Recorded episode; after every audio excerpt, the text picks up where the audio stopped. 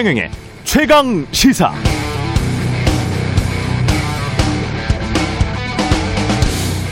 네, 조 바이든 미국 대통령과 스가 요시히데 일본 총리의 미일 정상회담 공동 성명에 대만 해협의 평화라는 문구가 담겼습니다.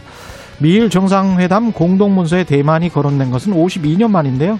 52년 전인 1979년에 어떤 일이 있었는가?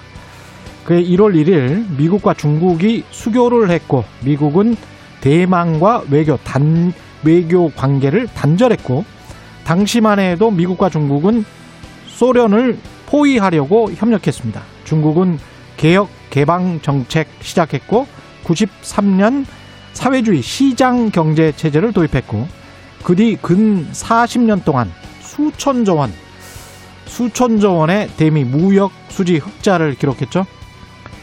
미국 제조업이 흔들리고 중소기업 도산하고 일자리는 없어지고 노동자들 중심으로 한 중국 혐오는 심해졌고 지금은 미국 유권자의 80% 정도가 중국 싫다고 하는 그런 상황입니다. 미국이 화가 날 법도 합니다. 그런데 말입니다. 지금 상황은 미소 냉전 때 소련이 몰락하던 1980년대 말과는 많이 다릅니다. 지금 중국은 그때 소련이 아닙니다. 소련은 철의 장막을 통해 안에서 빗장을 걸어 잠궜지만 중국은 대외 개방 경제를 수십 년간 했고 소련은 철저한 사회주의였지만 중국은 국가 자본주의 체제고 소련은 가난했지만 중국은 부유합니다. 무엇보다 당시 미국은 자유무역의 가치를 높이 들었지만 지금은 스스로 자국 중심의 보호무역도 가미해야 하는 상황. 세계를 아우르는 보편적 가치가 아니라 자국 중심의 국익에 방점을 찍는 상황입니다. 실체는 경제 문제, 돈 문제, 자국의 유권자, 일자리 문제인데요. 대외적으로 내세울 수 있는 보편적 가치는 맞듣지 않은 상황에서 미국이 과거처럼 군사력, 힘을 통해 자신의 이익을 관철할 수 있을까요? 우리도 오로지 국익 위주의 사고를 할 수밖에 없을 것 같습니다. 네, 안녕하십니까. 4월 19일 세상에 이익이 되는 방송 최경련의 최강시사 출발합니다. 저는 KBS 최경룡 기자고요. 최강 시사 유튜브에 검색하시면 실시간 방송 보실 수 있습니다. 문자 참여는 짧은 문자 50원, 긴 문자 100원이 드는 샵 9730 무료인 콩 어플에도 의견 보내주시기 바랍니다. 오늘 1부에서는 더불어민주당 당대표 후보인 우원식 의원 만나보고요. 2부에서는 최고의 정치 더불어민주당 강훈식 의원 국민의힘 성일종 의원과 함께합니다.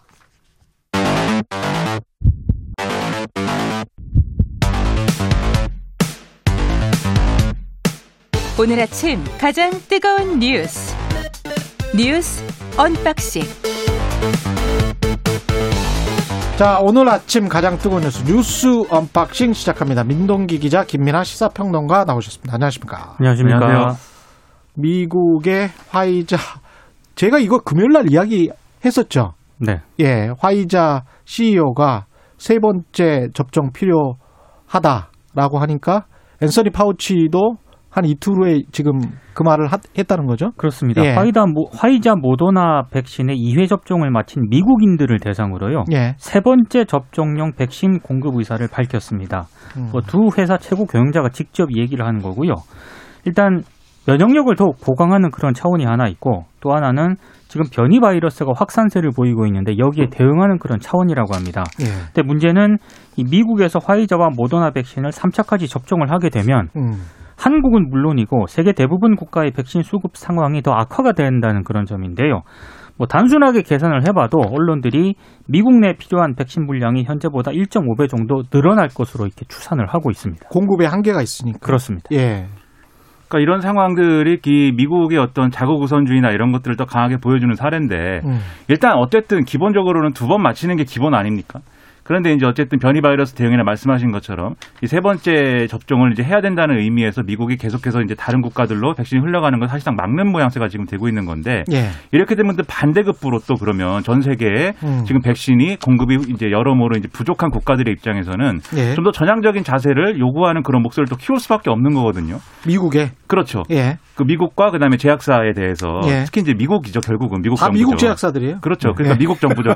이게 제약사와의 개별 계약으로 풀 수 있는 문제도 있지만 예. 결국은 미국의 방역 당국이 이 부스트샷을 지금 거론하고 있는 것에서부터 문제가 예. 이제 시작이 되고 있는 거기 때문에 음. 결국 미국 정부의 이제 전향적 태도를 요구할 수밖에 없겠는데 예. 여기서 이제 그러면 그 방법을 어떻게 할 것이냐. 음. 뭐 일본처럼 예를 들면 개별적으로 예를 들면 미일 정상회담 하고 나서 뭐 이 제약사하고 얘기를 해서 뭐 추가로 뭐 이렇게 확보를 하는 그런 방안인 것이냐. 예. 아니면 일로 일종의 글로벌 리더십이라는 차원에서 음. 백신을 앞으로 우리가 어떻게 나눠야 되는지 뭔가 원칙적인 대응을 하자라는 어떤 뭐 이런 좀 뭐랄까요 컨센 서스를 만드는 것이냐 앞으로 여기에 세계의 각국의 백신 대응의 어떤 전략이나 이런 것들이 갈릴 것 같습니다. 미국은 그럴 생각이 없는 것 같고 다, 른 측면으로 보자면 이 백신 논란이 처음 그 제기됐을 때 우리가 기억을 더듬어 보면 네. 백신을 맞고 그 효과가 얼마나 지속될 것인가에 관한 논쟁을 과학자들이 했습니다. 그게 6개월이냐, 8개월이냐, 1년이냐 모른다였어요. 그렇죠. 자, 백신을 언제 맞았습니까? 12월에 맞았습니다. 미국이나 영국 처- 세계 최초로 시작했죠. 12월에 맞았는데 지금 몇 월입니까? 4월이죠. 그러면 제가 보기에 화이자 CEO가 아, 지난 금요일 현지 시간으로 목요일 날 이야기를 했거든요. 그런 이야기를 했는데 이틀 후에 앤소니 파우치 소장이 그 말에 화답해서 부스터샷이 3차 접종이 필요할 수도 있을 것 같다라는 말을 합니다. 그리고 결정적으로 화이자 백신과 관련해서 화이자의 CEO가 이거는 소아마비 접종과 같은 인생에 한 번 맞는 백신이 아니고 독감 백신처럼 매일 매년 맞아야 되는 백신이 될 가능성이 높다라는 말도 함께 해요. 그거는 어떤 의미가 있냐면 지금 4개월 정도 지났는데 이게 그리 오래 못 가는 거 아닌가라는 왜냐하면 우리가 지금 맞으면서 전 세계적으로 임상 실험을 해보고 있는 거예요. 이거는 보통 백신이라는 건 한 10년 정도의 임상 실험을 거쳐서 나오는 게 정상적인 건데 모집단 아주 뭐 몇만 명 정도를 가지고 지금 바로 그냥 출시를 한 거 아닙니까? 긴급 사, 사용 승인을 해서. 그렇기 때문에 4개월 정도 지나서 데이터가 지금 화이자에는 쌓이고 있는 겁니다. 그래서 모더나나 화이자가 그걸 보면서 아, 이게 오래 가지 않는 경우를 발견을 한 것 같아요. 제가 보기에는. 그래서 이게 annual 이야기가 계속 나오는 게 매년 맞아야 된다. 네. 그럼 매년 매년 두 번을 맞아야 된다든가 세 번을 맞아야 된다는 이야기는 몇 개월에 한 번씩 맞아야 된다는 이야기잖아요. 그러니까 지금 예. 계산을 해보면 음. 한 5개월, 그렇죠. 6개월 요 정도라는 얘기인데요. 그러니까 결국은 그 백신의 그 효과 얼마나 지속되는지에 관한 그 초기의 논란을 내부에서 분명히 다시 하고 있다. 근데 그러려면 예. 일단 공급이 많이 확보가 돼야 되는데 지금 미국 같은 경우 방금 말씀하신 것처럼 음. 바이든 행정부가요. 예. 지난 2월에 국방 물자 생산법을 발동을 해가지고 예. 백신 백신 확보 강화에 나섰거든요. 음. 이 법에 따르면 백신 원료 업체들은 정부의 승인을 받아야 수출을 할 수가 있는데 그렇죠. 지금 미국이 이거를 승인을 잘 안 하고 있습니다. 아무래도 이제 백신 자국주의, 자국 중심주의로 가는 것 아니냐 이런 우려가 나오고 있는 상황이에요. 이렇게 되면 이제 한쪽에서 얘기가 나올 수 있는 게 결국 이제 백신의 국내 개발, 국내 생산 이런 것들을 가능하게 만들자 이제 이 얘기를 이제 갈 것인데 음. 여전히 기술적으로는 어쨌든 화이자 모더나 백신이 우위에 있다 이 구도가 있는 거고 지금 말씀하신 네. 것처럼 원래 백신 개발은 10년 정도 걸리는 일을 지금 단축해서 하고 있기 때문에 사실은 여기서 발생하는 문제도 있는 거거든요. 그렇죠. 그래서 결국은 우리가 자국 백신을 개발하고 뭐 이런 방향으로 잡고 가더라도 단기적으로는 이 백신 수급 문제에 대해서 답이 있어야 된다. 그리고 답이라는 것은 뭐 우리가 자체적으로 뭐 해결할 수 있는 문제인 것이냐 아니면 또 다른 어떤 이 리더십을 요구하는 것이냐 이 문제에 대해서 뭔가 공동 대응이나 공동 행보를 할 수 있는 조건들이 있어야 된다는 거죠. 그렇습니다. 예. 근데 미국 입장에서는 백신이 또 다른 어떤 안보적인 무기 그렇죠. 그리고 다른 나라들을 유인하는 그런 효과를 가져올 수도 있을 것 같기 때문에 미국이 이거 지적재산권을 쉽게 한동안 뭐 WHO나 과학자들은 야 이걸 지적 재산을 한동안 유예해서 전 세계 공장에서 동시에 좀 만들면 좋지 않겠느냐 이 제안은 굉장히 많이 했거든요. 네. 근데 미국이 그거를 받아들일 것 같지는 않습니다. 미국은 뭔가 정치적으로 이것도 충분히 활용할 그렇죠. 수 있다. 뭐 근데 할 말은 없죠. 본인들 그러니까 그 본인들 대표적인 기업 거니까. 대표적인 사례가 이제 일본 사례인 거죠. 그래서 일본이 지금 이걸 가지고 막 얘기를 하고 있는데 그렇죠. 네. 이번에 가가지고 뭔가 이제 어? 뭔가 밀약을 아니, 그러니까 받은 것 같은 그런 느낌이 들잖아요. 백신을 예. 공급받기로 한 것 같아요. 언론 그쵸. 보도 그런 보도 나오고 있거든요. 예. 고노다로 행정개혁상이 언론에 네. 나와서 어, 이 백신을 추가로 네. 공급받기로 했다. 스가 요시히데 총리가 방문을 해서 그렇죠. 그 약속을 받은 거다라고 얘기를 하고 있는 건데 음. 그러니까 우리 우리가 예를 들면 이 그림대로 가는 거냐 그럼 우리도 즉 미국하고의 관계를 좋게 해서 음. 미국 정부의 어떤 설득이나 또는 어, 방금 말씀하신 국방수권법의 뭐 예외 조치나 음. 이런 것들을 얻어내서 푸는 거냐 음. 아니면 그 앞에 좀 이상주의적으로 예. 어떤 글로벌 리더십이라는 차원에서 푸는 거냐 예. 지금 갈림길에 서 있다는 겁니다. 저는 이상주의 믿지 않아요. 아, 철저하게 받으려면 뭔가를 내어줘야. 되겠죠. 네. 아니 전 세계 정치 경제가 이상주의로 간 적이 없어. 그냥 이상주의는 외치는 거고 겉으로 외치는 거고 아니, 모든 저는 끊임없이 국익을 추구하는 거예요. 국제 관계는 give and take입니다. 예. 근데 이제 늘 그 이상주의냐 현실주의냐의 이 구도가 예. 좀 허구적인 것도 있는 것이 예. 결국 이제 신뢰를 위한 이상이고 명분인 거거든요. 그렇죠. 그래서 그 전략의 예. 문제라고 생각을 합니다. 근데 예. 우리 방역 당국은 그 11월까지 예. 전 국민 70% 집단 면역 형성하겠다 이 계획이었잖아요. 그렇죠. 이거는 반드시 수정을 좀 해야 될 것 같습니다. 지금. 그럴 가능성이 좀 높고 예. 그 노바백스랄지 그걸 생산을 한다고 하더라도 지금 힘든 거죠. 힘든 상황으로 보입니다. 제가 봤을 때. 예. 하루에 뭐 200만 명, 한 달에 200만 명? 네. 그, 게 우리가 그 독감 백신 맞는 최고 기록이었었나요? 하루에 200만 명이었나요? 그건 정확하게 좀 예. 봐야겠는데요. 미국 같은 경우는 하루에 지금 400만 명 정도 최고 수치로 보면 거의 네. 500만 명 가까이 그 접종이 된 적이 있거든요. 그래서 하- 한국 같은 경우 어느 정도 시스템을 갖추고 있는지는 모르겠지만 자세한 내용 3부에서 백신 전문가와 함께 이야기 나눠보기도 보도록 하겠습니다. 검찰이 이성윤 중앙지검장을 소환 조사한 게 아, 뒤늦게 밝혀졌군요. 지난 17일에 이제 검찰에 출석해서 조사를 받았는데요. 예. 8시간가량 조사를 받았다라고 하고요. 이성윤 지검장 쪽에서 입장문을 냈습니다. 어, 김학의 전 법무부 차관 불법 출국 금지 의혹 사건과 관련해 어떤 외압도 자신은 행사하지 않았고 출국 금지 과정에 관여 개입한 사실이 없다고 했고요. 안현직청 수사와 그 관련해서 그 보고한 내용은 모두 검찰총장에게 보고하고 지시를 받아서 일선에 내려보냈다. 예. 그러니까 문제가 전혀 없다 이런 입장을 거듭 강조를 했습니다. 음. 이게 뭐 그럼에도 불구하고 검찰총장 후보로 아직 입질이 되고 있는 겁니까? 아니면은 이제 완전히 탈락했다고 봐야 되는 겁니까? 그러니까 검찰총장 인선에 예. 어, 조금 비판적 검찰을 비판적으로 보시는 분들은 예. 검찰이 개입을 하는 것 아니냐라는 그런 의혹을 제기하고 있는 아, 거고요. 이성윤 중앙지검장을 이제 소환 조사함으로써 그러니까 언론들이 검찰총장 후보군에 이성윤 지검장도 올려놓은 그런 상태거든요. 음. 정확하게 뭐 법무부라든가 이런 쪽에서 실제로 후보를 검토하고 있는지는 모르겠습니다만 예. 언론들이 주요 후보 가운데 하나로 거론을 하고 있는 그런 상황에서 예. 이렇게 이 지검장에 대해서 수사에 나선 것 자체가 아. 검찰이 이제 대통령 인사에 개입을 하는 것 아니냐라고 이렇게 음. 비판적인 분들은 이렇게 보고 있습니다. 그러니까 검찰 입장에서는 상당히 고민이 깊을 거예요. 왜냐하면 음. 어쨌든 검찰총장 후보군으로 분류되고 있고 예. 그리고 검찰총장 후보 추천위가 이제 가동을 시작하는 과정인데 이성윤 서울중앙지검장 에, 이성윤 서울중앙지검장이 이 의혹 김학의 전 차관 불법 출금 의혹에 어쨌든 간에 일정 부분 연루가 돼 있다라는 의혹과 혐의가 있는 상황에서 그러면 이것을 언제 수사하고 언제 기소할 것이냐 시점을 언제로 잡든 예. 이것은 검찰총장 후보 논의에 개입하려는 거 아니냐 이런 의심을 사실은 살 수밖에 없는 조건인 거고요. 예. 역으로 얘기하면 지금까지 이성윤 서울중앙지검장이 검찰사에 응하지 않았거든요. 예. 검사도 검찰은 못 믿는 모양입니다. 그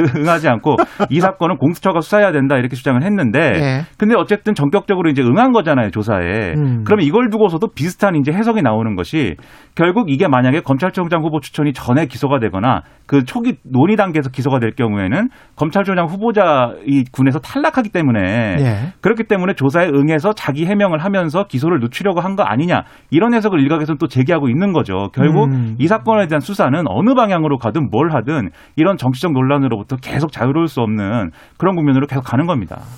민주당 당대표는 3파전 그로 치러질 것 같고 국민의힘 원내대표는 경선 레이스 시작 했고요. 김기현 뭐 권성동 이야기가 있고요. 어제 그렇죠? 김기현, 김태형 예. 의원이 공식 출마 선언을 했고요. 음. 이번 주에 권성동 그리고 유이동 의원까지 더해가지고 한한 4파전으로 치러지지 4파전? 않겠느냐 이런 예상이 좀 나오고 있는데 예.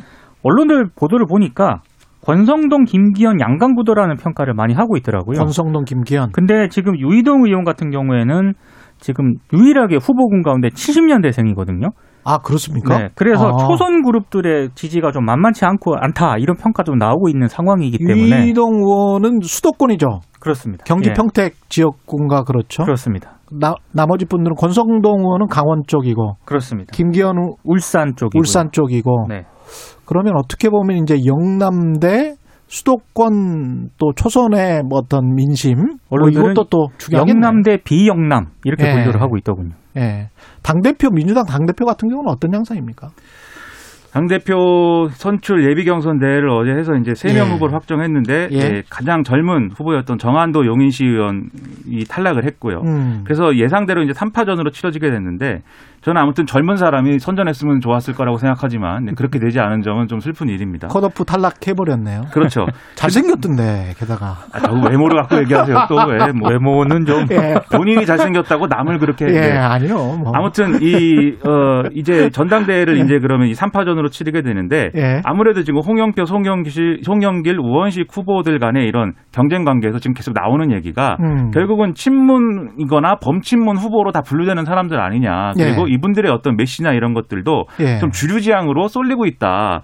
왜냐하면 아무래도 지난번에 초선 의원들이 입장을 내면서 뭔가 당의 변화와 혁신이 필요한 거 아니냐라는 요구가 있었음에도 불구하고 음. 일정 부분 좀 진압되는 듯한 국면이 이 원내대표 선거에서 펼쳐진 것이고 이미 그렇죠. 윤호중 원내대표가 당선이 된 거잖아요. 예. 그리고 이번 전당대회 투표는 결국 전국 대의원이 45%, 권리당원이 40%의 표심이 반영이 되는데 음. 이분들도 다 이제 주류에 가까운 이제 투표 성향을 가질 것이기 때문에 예. 결국 이 3파전 과정에서 나오는 여러 가지 얘기들도 결국 주류에 가까운 얘기들이 아니냐 이런 해석들이 언론에서는 이제 제기가 되고 있습니다.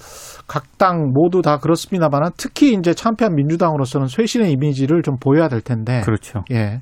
이번 당대표 선거 그 이후 또 굉장히 좀 중요하겠습니다. 예. 그렇죠. 그리고 당대표 후보자들 간에 또 정책적인 이런 얘기도 많이 하는데 음. 예를 들면 이번 재보선의 패배 핵심 요인 중에 하나가 부동산이다 이렇게 보는 거 아니겠습니까? 그렇죠. 그래서 이 문제를 해결하기 위해서 지금 당정 간에 그리고 당청 간에 많은 논의들을 하고 있는데 지금까지 이- 이루어졌던 부동산 대책을 정책들을 사실상 다시 리뷰하겠다 이런 얘기를 하잖아요. 네. 그래서 특히 이제 무게가 실리는 게 세금 문제. 재산세랑 종부세 기준을 이제 사- 이좀 높이는 거 하고 그렇죠. 음. 그 다음에 이제 대출 규제 문제, 대출 규제를 확 완화해 가지고 대출을 무주택자나 청년층에는 많이 해줘야 된다. 예. 그런데 이게 각각의 또 해줘야 될 필요성도 있겠지만 역으로 부작용들도 이제 우려가 되는 부분이 있거든요. 그렇습니다. 그런 예. 부분들 앞으로 어떻게 풀어나갈 것이냐 굉장히 중요한 과제들을 안고 있는데 이 전당대회 간에 그러한 이제 생산적인 논의가 이루어질지를 지켜봐야 되겠죠. 예, 알겠습니다. 잠시 후에 우원식 민주당 당대표 후보 인터뷰도 준비되어 있습니다. 예. 뉴스 언박싱 여기까지 하겠습니다. 민동기 기자, 김민아 시사평론가였습니다. 고맙습니다. 고맙습니다. KBS 1라디오 최경영의 최강 시사 듣고 계신 지금 시각 7시 38분입니다. 오늘 하루 이슈의 중심. 당신의 아침을 책임지는 직격 인터뷰. 여러분은 지금 KBS 1라디오 최경영의 최강 시사와 함께하고 계십니다. 네, 어제 더불어민주당 당대표 예비 경선 열렸는데요. 송영길, 우원식, 홍영표 후보의 3파전이 확정됐습니다. 세 후보 모두 한 목소리로 문재인 정부의 성공과 정권 재창출의 적임자를 강조를 했습니다. 하지만 핵심 공약으로 내세운 가치는 조금씩 다른데요. 오늘은 우원식 의원 연결해서 자세한 이야기 나눠보겠습니다. 안녕하십니까? 네, 안녕하세요. 우원식입니다. 예, 의원님, 송영길, 우원식, 홍영표 이렇게 확정이 됐는데 네. 예비 경선에서 민생으로 혁신해야 한다 이런 말씀하셨습니다. 어떤 의미입니까? 네, 이번 보궐선거에서 민주당의 선거 참패는 민주당이 민심을 다 헤아리지 못했기 때문이거든요. 네, 국민 다수가 어, 그동안 지지했던 이 검찰 개혁이나 이 개혁들은 소리는 요란한데 성과는 더뎌서 어, 피로감이 쌓여 있는데 정부 여당이 그 양극화 그리고 코로나로 인한 민생 위기에 속시원히 응답하지 못했다는 점이죠. 예, 그래서 그 양극화, 코로나, 또 부동산 폭등, LH 사태 이걸 다 아루, 다 아우- 아우르는 국민의 삶, 민생이거든요. 그렇죠. 이 국민의 절박한 삶을 제대로 보지 못한 민주당에게 국민이 호통을 친 건데요. 음, 핵심은 국민의 척박한 삶을 잘 챙기라는 국민의 뜻이 이번 선거를 통해서 확인됐고 그것에 대해서는 다른 토를 달 것이 없습니다. 그래서 저는 자세는 어, 다시 국민 곁으로 어, 어, 국민 곁으로 하고 그리고 정말 국민들의 삶인 민생을 민생으로 정면 돌파해서 어, 우리, 우리 국민들에게 답을 드려야 된다, 이렇게 생각을 하고 있습니다. 그래서 민생으로 혁신하자, 이렇게 말씀을, 말을 드렸습니다. 그게 이제 당대표 경선에 나오게 된 중요한 이유신가요? 왜- 왜냐면 일지로위원회 위원장을 굉장히 좀 오래 하셨잖아요. 네, 네, 그렇습니다. 예, 그래서 그런 네, 부분들, 그 민생 부분 챙길 수 있다. 보면서 예, 재보궐선거에서 국민의 엄중한 심판은 이미 음. 위험 신호가 있었습니다. 예, 정말 국민의 삶이 아주 어려워져 가고 있었던 거죠. 저는 이제 그런 점에서 민, 아, 민생이 중심이다 이렇게 보는데, 어, 저의 정치는 을지로위원회 정치거든요. 음. 을지로위원회는 을을 지키는 길, 그러니까 우리 국민들의 아픈 곳을 지키는 곳, 이건데, 저는 이제 이 우리 몸의 중심이 어디냐 그러면 심장이다, 척추다 이렇게 얘기하는데, 발가락 끝이라도 아파보면 아픈 데가 중심 아니겠습니까? 예, 우리 중, 어, 우리 정치의 중심 역시 아픈 곳이 되어야 한다고 보고요. 을지로위원회가 그동안 해왔던 현장에서 국민들의 삶을 보호하고 억울한 일을 해소하고 이런 현장 정치, 민생 정치 이런 훈련을 그동안 충분히 해왔기 때문에 음, 우리 당이 이제 에, 국민들의 민심을 떠받드는데 이 민생 정치로 가야 된다고 생각하고 그런 점에서 을지로위원회를 쭉 주도해왔던 제가 나서서 우리 당을 다시 어, 국민 곁으로 민, 민심 곁으로 가게 할 수 있다 이렇게 생각을 해서 어, 이번 당대표 선거에 출마하게 됐습니다. 그 민주당 새 원내대표로는 윤호중 의원이 선출됐는데요. 윤 네네. 의원과는 호흡을 어떻게 충분히 맞추실 수 있습니까? 만약에 당 대표로 이제 선출이 되시면? 네, 그 제가 이제 그 원내대표를 해봐서 당대표 원내대표의 호흡이 얼마나 중요한지 그 누구보다 잘 알고 있죠. 네.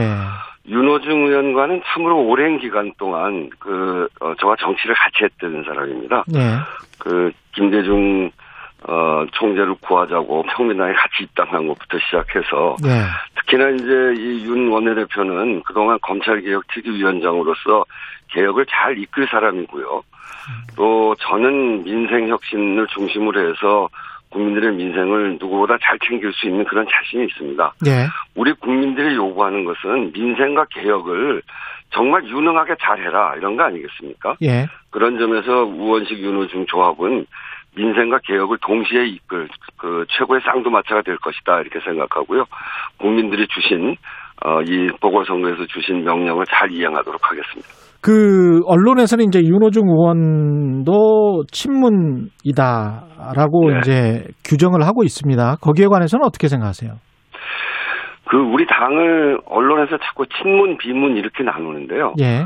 저는 우리 당 안에 그런 개판이 이제 사실상 그 없다고 생각합니다. 음. 불필요한 개판 논쟁을 불, 불러일으키는 것은 옳지 않다고 생각하는데 예. 우리 당이 그 윤호중 의원을 선택한 것은 윤호중 의원이 그동안 쌓아온 역량과 그 안정성 때문이거든요. 음. 어, 그리고 지금 당이 굉장히 위기에 처해 있기 때문에 이렇게 균형감 있게 안정적으로 끌, 어, 역량 있는 사람을 선택한 것이다. 전 그렇게 생각하고요. 예. 그런 점에서, 어, 위기를 극복하는데 그 원내대표로서 어, 제대로 일할 수 있는 그런 사람이라고 생각합니다.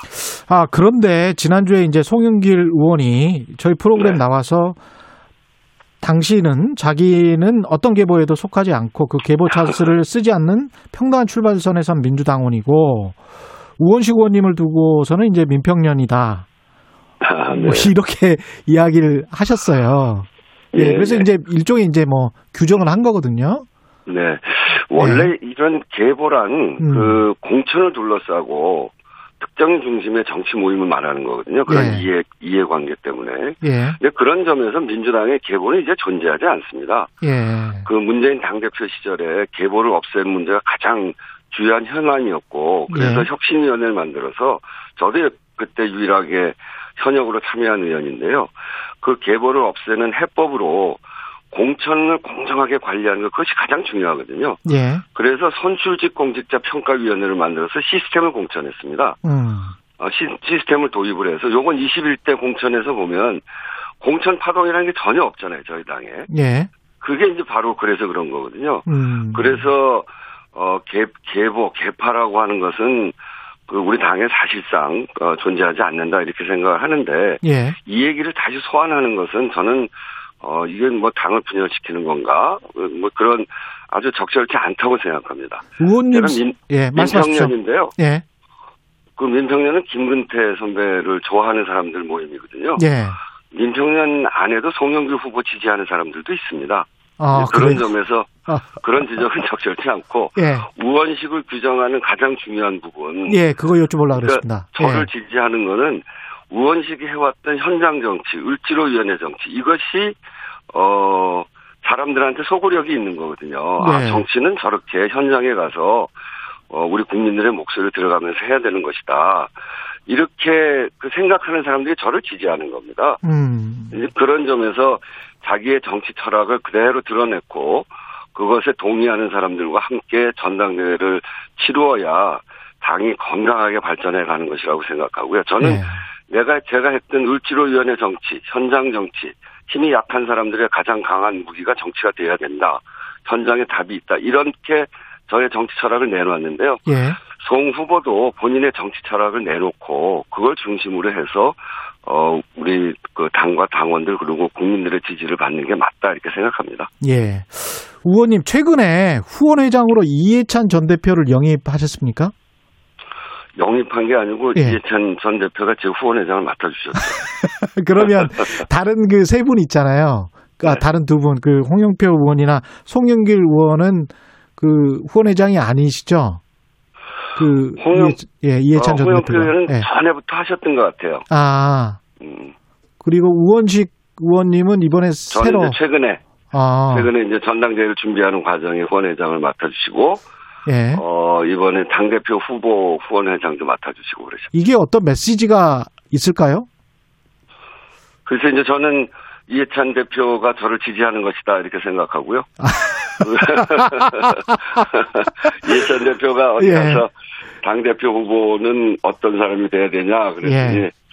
듬직한 사람, 그 곰 같은 사람, 예. 자기 자기를 내세우지 않고 예. 어 당의 베이스 캠프 역할을 제대로 할 사람 그렇게 예. 얘기하는데 사실 이제 제 제 별명이 곰이거든요. 아 그러시군요. 예, 예. 예. 그래서 그런 얘기 하신 것 같다 이런 생각을 하고 있습니다. 이게 당 바깥에서 봤을 때는 그 우원식 의원님이 그동안 이제 을지로위원회 쭉 하시면서 네. 어떤 뭐 계보 이런 거에는 상대적으로 조금 멀어져 있었는데 친, 친노 친문 진영으로의 어떤 확장, 외연 확장 이렇게도 볼 수 있습니까? 저는 뭐 네. 그런 친문 뭐 친노 뭐 이런 거에 별로 이렇게 그 구애를 받지 않습니다. 않는다. 예. 언론에 어느 언론에서는 지금도 저를 비문이라고 하고요. 예. 또 어떤 언론에서는 저를 범친문이라고 하고요. 예. 그래서 그거는 언론 언론사마다 자기 음. 취향에 맞춰서 쓰는 것 같아요. 예. 저는 을지로위원회 현장 정치를 하는 사람입니다. 예. 이해찬 대표가 제 후원회장을 최근에 맡아주시는 거는 음. 우리 당이 이제 그동안 여러 가지 적폐 청산도 하고 어 그래 그래 왔는데 그런 과정에 이제는 국민들의 삶을 꼼꼼히 잘 챙기는 민생 정당으로 어 이렇게 나아가야 된다라고 하는 그런 고민 속에서 맡아주신 거 아닌가 싶어요. 예. 그래서 그런 정치의 큰 방향과 노선 이런 것들을 우리가 택하고 저 해가는 것이지 너무 이걸 정치 공학적으로 그렇게 보는 것은 전 동의하기 어렵습니다. 예. 그런 정치 공학적으로 했으면 저가 제가 벌써 그 저의 정치 행로를 다르게 했을 거예요. 이 을지로 위원회는 사실상 8, 9년을 해왔는데 예. 처음 할 때 아무도 안 알아주던 거거든요. 음. 근데 이것이 옳은 일이기 때문에 그냥 해왔던 것이고 예. 그게 이제 오래 되다 보니까 당 안에서 어, 그 역할이 인정되어서 특별위원회로 시작한 일이 당의 전국위원회가 됐고 지금은 정치의 영역으로 아주 중요한 영역으로서 민생 정치, 국민의 삶을 챙기는 정치 이런 이런 이야기를 우리가 지금 막 하고 있는 거죠. 뭐 혁신하자고들 많이 얘기하는데 변화해야 된다고 얘기해야 되는데 예. 변하는 건 어떻게 변할 거냐 가 있어야 되거든요. 그냥 음. 변하자 이거 갖고는 안 되는 거죠. 예. 저는 국민 속으로 국민들의 삶을 챙기는 민생 정치로 변하자는 게 제 슬로건이고요. 예. 여기에 동의하고 함께 갈 사람들이 저와 함께 하고 있는 것이죠. 음. 국민의힘도 그렇고 민주당 새 지도부가 선출되면 당장 이제 상임위원장 재 분배 문제 네. 이야기를 할 것 같은데 어떻게 생각하세요? 법사위원장을 내놔라는 거잖아요. 국민의힘은. 저는 법사위원장을 내놓으라고 하는 거는 그건 정말 안 되는 얘기다 이렇게 생각합니다. 왜냐하면 어 20대 국회를 한번 생각해 보세요. 20대 국회가 정말 최악의 국회로 기억됐거든요. 네. 이 야당이 법사위원장을 맡아서 우리가 이제 그 20대 국회 중, 중간에 여당이 됐거든요. 그래서 정말 국민들의 삶을 챙기는 여러 가지 법안, 개혁적인 법안 이런 것들을 내놓는데 사사건건 법안 발목을 잡지 않았습니까? 예. 상임위에서 합의로 통과된 것까지 법사위에서 잡히기도 하고요. 음. 그래서 정말 최악의 국회로 어, 기록되면서 국민들이 국회가 더 이상 이렇게 되면 안 된다. 어, 그렇게 생각하면서 좀 국회가 제대로 일을 하라고 저희들한테 180석을 주신 거죠. 예. 근데 저희가 물론 180석 가지고 국민이 요구하는 일을 다 하는 건, 어, 그 제대로 다 하지 못해서 이번에 야단을 맞긴 했습니다만, 이번 나머지, 요번 그 보궐선거를 통해서 드러난 민심을 중심으로 해서, 정말 이, 저, 어, 국민들께 이 민생개혁, 그, 그 제대로 하지 못한 민생개혁을 제대로 해내, 해낼 생각입니다. 음. 제가 그래서 당대표로 나서고 있는 거 아니겠습니까? 네. 그런데 이것을 법사위원장을 또 양보하라고 한다면 법사위원회에서 또 다 걸릴 수가 있어요. 음. 그래서 어 저는 그 국민의힘이 이 법사위원회에 대해서는 이 이번 21대 국회에서 우리가 해야 될 일들 20대 국회 최악의 국회로 반복되지 않, 않아야 된다라고 하는 점을 분명히 하면서 그런 점에서 법사위원회를 내놔라 하는 거는 지금은 매우 어렵다 이렇게 말씀드립니다. 김부겸 전 장관, 행안부 장관이 총리로 내정됐고 이철희 전 의원은 이제 정무수석. 청와대 최근 네. 인사에는 어떤 메시지를 담겼다고 생각하시나요? 저는 그 김부겸 어, 총리 내정자, 또 예. 이철희 내정자는 소위 말하는 뭐 언론에서 말하는 친문하고는 좀 거리가 먼 분들이거든요. 예, 그렇죠. 그, 예. 그분들의 스타일이 그런 겁니다. 음. 이게 무슨 친문 비문이 있다는 이야기가 아니고 예. 그런 점에서 보면 어 여- 여러 가지 의견들을 다 종합해서 국민들의 목소리를 반영하겠다라고 음. 하는 대통령의 의지가 거기에 실린 것이 아닌가 어 그렇게 생각하고요. 예. 그런 점에서 김부겸 총리 내정자 이철희 그 수석 이렇게 함께 정과 어, 우리 당과 잘 협력을 하면 정말 좋은 방안으로 국민이 요구하는 방안, 방안으로 잘 나갈 수 있다 이렇게 생각하고 아주 잘 된 인사다 이렇게 생각합니다. 그 당 안에 부동산 종합대책기구를 만들겠다고 약속하셨잖아요. 네네. 그거는 어떤 겁니까? 부동산 특별위원회하고는 다른 기구인가요? 어 저는 이제 이 부동산 종합대책기구를 만들겠다고 하는 거는 그동안 정부가 어, 부동산 대책을 쭉 만들어 왔는데 예. 어, 국민의 민심이 제대로 반영됐다고 생각하지 않습니다. 그래서 어, 이 국민의 민심이 늘 반영되는 어, 그곳이 당이거든요. 국회의원을 통해서 또 어, 지역구를 통해서 이렇게 늘 민심이 올라오기 때문에 이제는 부동산의 어, 전체적인 방향 이런 것들은 당의 주도권을 어, 쥐고 해야 된다 이렇게 생각합니다. 그래서 음. 특이나 뭐 TF 정도 수준이 아니라 어, 당정청이 그냥 함께 하고 그리고 거기에 전문가까지 붙어서 이 새롭게 그 기구가 만들어지고 또 부동산 어, 특이 뭐 부동산 특이가 그런 성격으로 어, 그런 성격으로 발전해 가면 되고요. 어, 그래서 이걸 특별히 대립적으로 보는 건 아니고 그런 성격을 갖고 있는 부동산 종합대책 특위가 어, 종합대책 기구가 돼야 된다 이렇게 생각하고 당의 주도권을 갖는 어, 부동산 어, 종합적인 어, 대책을 마련해가는 그런 기구로 상정하고 있습니다. 예, 오늘 말씀 감사하고요. 더불어민주당 우원식 의원이었습니다. 고맙습니다. 네, 감사합니다. KBS 라디오 최근의 최강 시사 1부는 여기까지고요. 잠시 후 2부에서는 최고의 정치 더불어민주당 강훈식 의원, 국민의힘 성일종 의원 만나봅니다.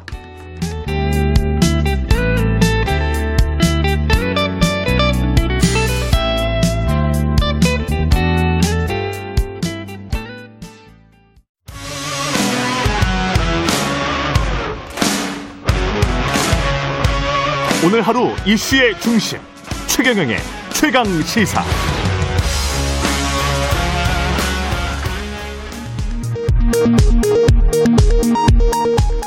국회는 오늘부터 오는 21일까지 사흘간 대정부 질문을 진행합니다. 부동산 문제 해법과 코로나19 방역, 백신 정책 등이 주요 쟁점이 될 것으로 보입니다. 더불어민주당 당대표 후보 3인방이 오늘 광주에서 열리는 첫 TV 토론회에서 맞붙으면서 당권 레이스에 본격 불을 붙입니다. 국민의힘 권성동 의원이 오늘 원내대표 경선 출마를 선언합니다. 앞서 어제는 김태흠, 김기현 의원이 출마를 선언했습니다. 국가보훈처는 오늘 오전 10시 서울 강북구 수유동 국립 4.19 민주묘지에서 새 아침 민주주의를 노래하다라는 주제로 정부 주요 인사와 4.19 혁명 유공자, 유족 등 90여 명이 참석한 가운데 기념식을 개최합니다. 기념식은 KBS 1TV로 생중계됩니다. 정보센터 뉴스 아나운서 최시중이었습니다.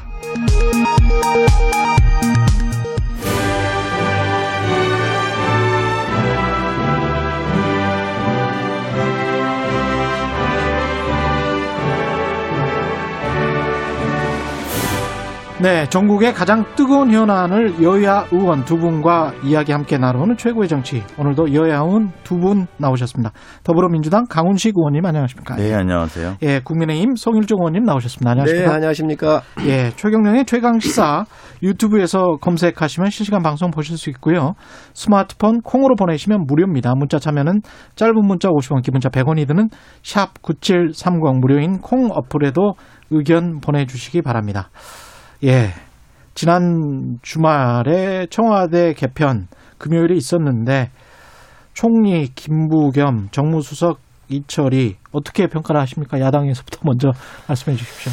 네, 우선 청와대 개편, 정부 개편, 당의 예. 개편이 있었잖아요. 예. 우선 청와대 개편을 얘기를 하시는데 뭐 야당이니까 늘 비난만 하는 건 아니잖아요. 어, 이철이 정무수석 같은 경우 는 굉장히 온화하고 예. 합리적인 성품을 가지고 있습니다. 그래서 비교적 당에 있었을 때도 20대 국회를 같이 해봤잖아요. 예. 음, 쓴소리도 많이 하고 하시는 분인데 음. 아, 상당히 좋은 분을 썼다. 어, 정무수석은 상당히 좋은 분을 썼다라고 생각을 합니다. 그러나 음, 음. 청와대가 개편을 하면서 문제 있는 사람을 바꿔야 되는 거 아니겠습니까? 예. 근데 문제 있는 사람을 안 바꿨어요. 이광철 수석 같은 사람. 아. 또 그 지금 국정상황실장하고는 이진석 실장. 예. 이런 분들은 말이에요. 지금 현재 수사를 받고 있거나 그 오해가 굉장히 큰 사람들이에요. 음.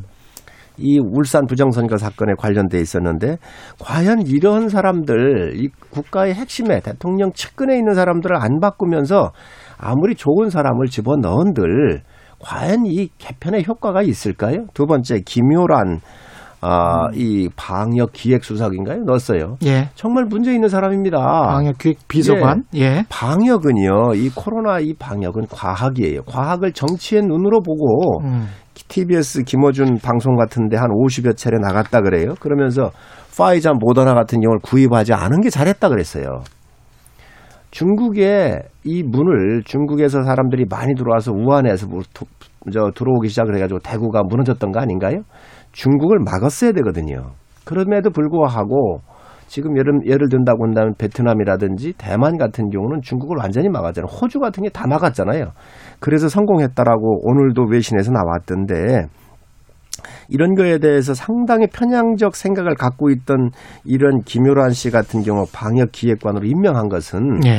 이철이 같은 아주 중도적이고 합리적인 정무수석을 임명해서 성공한 케이스를 아주 희석시켜버린 잘못된 인사였다라고 생각을 합니다. 지금 뭐 지적하신 게 첫 번째는 이광철, 이진석은 왜 안 바꾸느냐.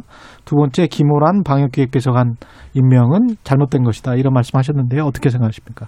저는 뭐 조금 칭찬해 주신다 그래갖고 칭찬 좀 해주실 줄 알았더니 처음에는 좀 예, 칭찬해 주셨어요. 야당이라고 언제까지만 비난만 할 수는 없잖아요. 이러면서 한 한 번 칭찬해 주시고 야박한 이야기 계속 해주셔갖고 예.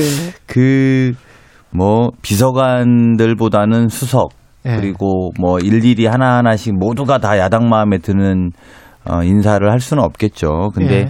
저희로서는 저로서는 개인적으로 총리나 정무수석, 정무수석은 사실상 비서실장을 다음하고 다음으로 가장 선임 수석이잖아요. 선임 수석이 소위 다른 목소리를 내도 된다. 라고 예. 이야기한 것은 음. 청와대, 청와대 분위기 전체의 쇄신에 영향을 줄 가능성이 있다. 예. 그래서 그런 부분에 좀 높이 사야 되는 것 아니냐. 음. 뭐 이제 그 밑에 있는 비서관들까지도 뭐 다 마음에 야당도 다 동의해 주시면 고맙겠지만 음. 그렇진 않다 하더라도 전체적으로는 쇄신의 방향으로 청와대 메시지 인사의 메시지를 좀 잡은 것이다. 저는 이렇게 보고요. 예. 그 맞물려서 또 총리도 어쨌든 김부겸 총리지 않습니까? 예. 그래서 이 두 분 다 또 공교롭게 다 TK입니다.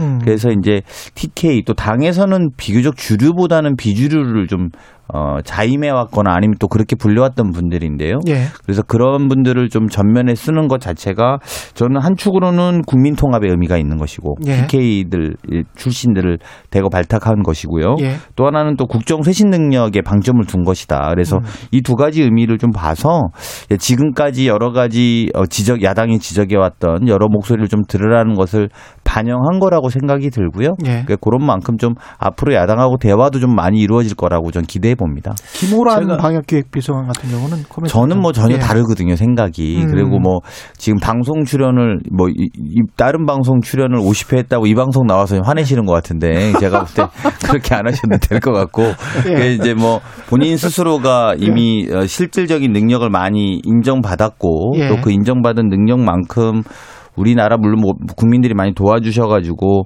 어또 방역을 잘하는 나라가 됐습니다만 이런 예. 것들을 직접적으로 좀 설- 소통하는 그리고 질병관리청하고의 이야기하는 소통 통로가 만들어졌다는 의미에서도 음. 좀 높이 사야 된다고 봅니다. 지금까지는 이진석 상황실장이 원래 그 의사 출신이에요.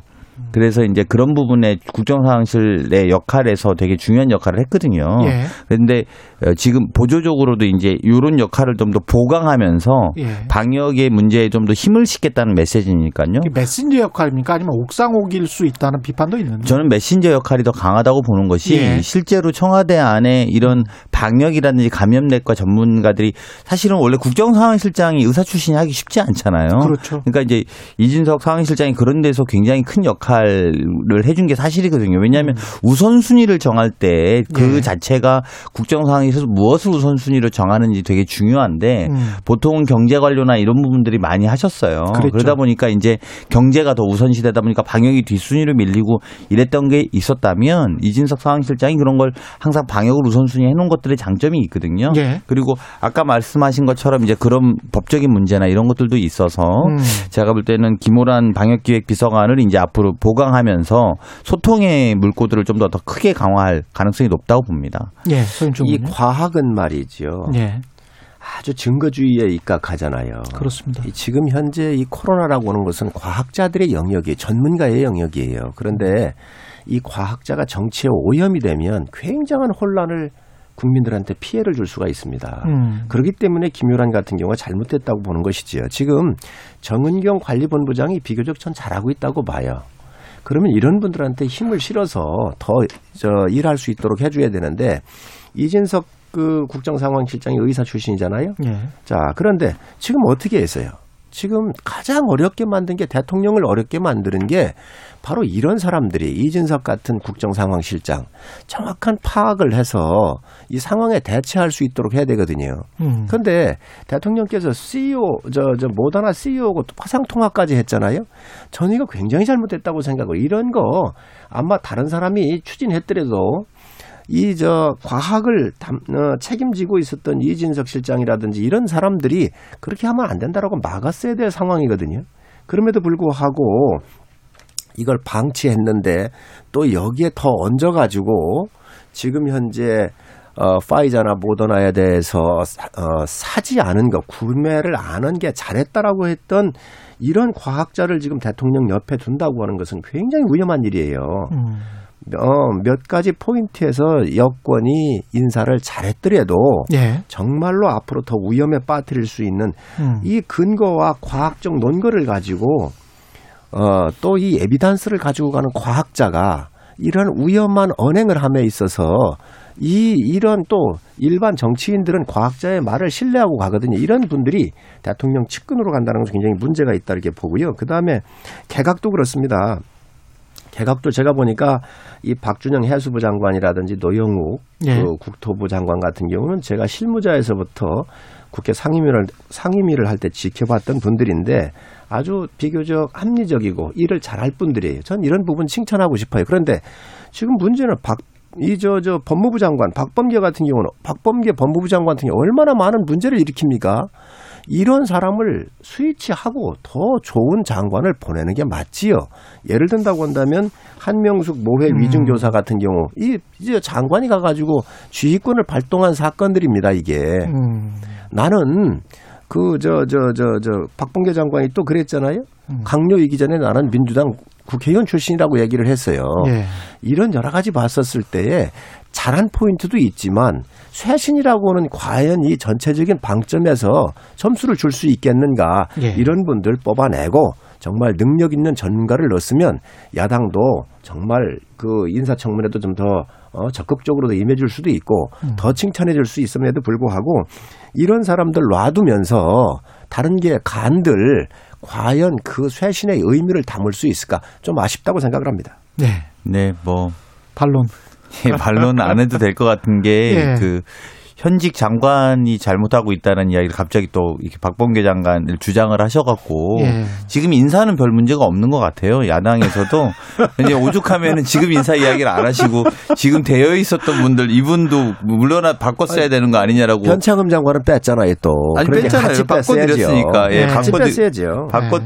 지켜야 된다고요, 변창흠 장관을? 가 이번에 교체를 했으니까 박범계 장관 같은 경우도 아니, 그- 함께 다 뭐- 했어야지. 아, 같이 뺐어야 아, 그 된다. 같이 뺐어야 된다는 이야기는 전혀 뭐 이야기가 지금 주제랑 다른 이야기인 것 같아서요. 예. 근데 지금 말씀하신 것처럼 노영욱 그 국토부 장관 후보자도 원래 기재부 노조가 선정하는 매년 닮고 싶은 상사 세 번 뽑혀갖고 명예전당 올랐던 아, 분이에요. 그래요? 그래서 예. 거기 되게 인상적인 분이고요. 예. 그다음에 산자부 장관 문승욱 그 장관 후보자도 사실 경남도에서 경제부지사를 했는데 어. 사실 이제 경남도가 산업 강국이 되는 역할을 아주 그 기본 설계도를 그렸다고 해도 과언이 아닙니다. 음. 그래서 다들 일 잘하는 장관이라서 이제 새로 임- 이번에 지명된 장관에 대한 후보자에 대한 말씀은 없으신 것 같고요. 예. 그리고 이제 또 지금 하셨던 분 중에 마음에 안 드시는 분들에 대해서 이제 말씀하시는 것 같은데 그리고 아까 말씀하신 것처럼 이진석 그 제가 알기로는 그분이 또 실제로 감염내과 전공하셨을 거예요. 그래서 전문가가 해야죠. 그리고 그렇게 해왔기 때문에 그것도 뭐 에비덴스 에비던스를 그러니까 뭐 증거주의에 증거주의. 입각해서 예. 말씀하신 거라고 하는 것도 제가 아무리 감안해도 봐도 어 저는 좀 방역을 더 집중하겠다라는 메시지가 담겨져 있다 이렇게 생각이 들고요. 예. 오히려 우리 저기 합리적인 음, 우리 성일종 의원님께서 저렇게 현 이번 인사에 대해서 큰 지적이 없는 걸 보면 청문회까지 좀 기대하고 저희가 잘 되게 좀 응원해 주십사 하는 예. 요청드립니다. 인사에서는 국민들한테 주는 메시지거든요. 예. 이 정부가 앞으로 남아있는 기간 동안 어떻게 끌고 갈 것인지 음. 사람으로서 강력한 메시지를 주는 거란 말이지요. 음. 그러니까 여 보선에서 참패를 여당이 하면서 분위기를 일신을 하고 쇄신을 해라 새로운 사람으로 이렇게 좀 바꿔봐라라고 하는 국민의 요구가 선거로부터 나온 건데 예를 든다고 그러면 예를 든다면 총리라든지 몇몇의 인사들이 상당히 괜찮아 보여요. 예. 그런데 지금 민주당이 또 보이는 이 당의 행태. 윤호중 같은 이 법사위원장 예. 뭐라 그랬습니까? 임대차 3법 야당이 그리 반대를 했는데 예. 뭐라고 그러냐면 그 집의 문제로부터 어 평생 집, 집 집의 문제로 집의 노예로부터 이제 해방이 됐다 이렇게 음. 얘기를 했어요. 그런데 지금 임대차 3법을 잘못 통과해 가지고 얼마나 국민들한테 힘들게 하고 음. 이 임대료가 폭등을 하고 집값이 폭등을 했습니까? 예. 그래서 이러한 이 당과 저 여당이라고 하는 것은 당하고 청와대 정부가 이 삼위 일체가 되는 거잖아요. 예. 함께 가- 하나의 당정청. 앵글로 예. 같이 가는 거잖아요. 예. 그런데 누구는 그런 대로 괜찮은 사람을 넣으면서 당에서는 또 완전히 틀린 친문의 일색으로 강경파로 또 나왔어요. 예.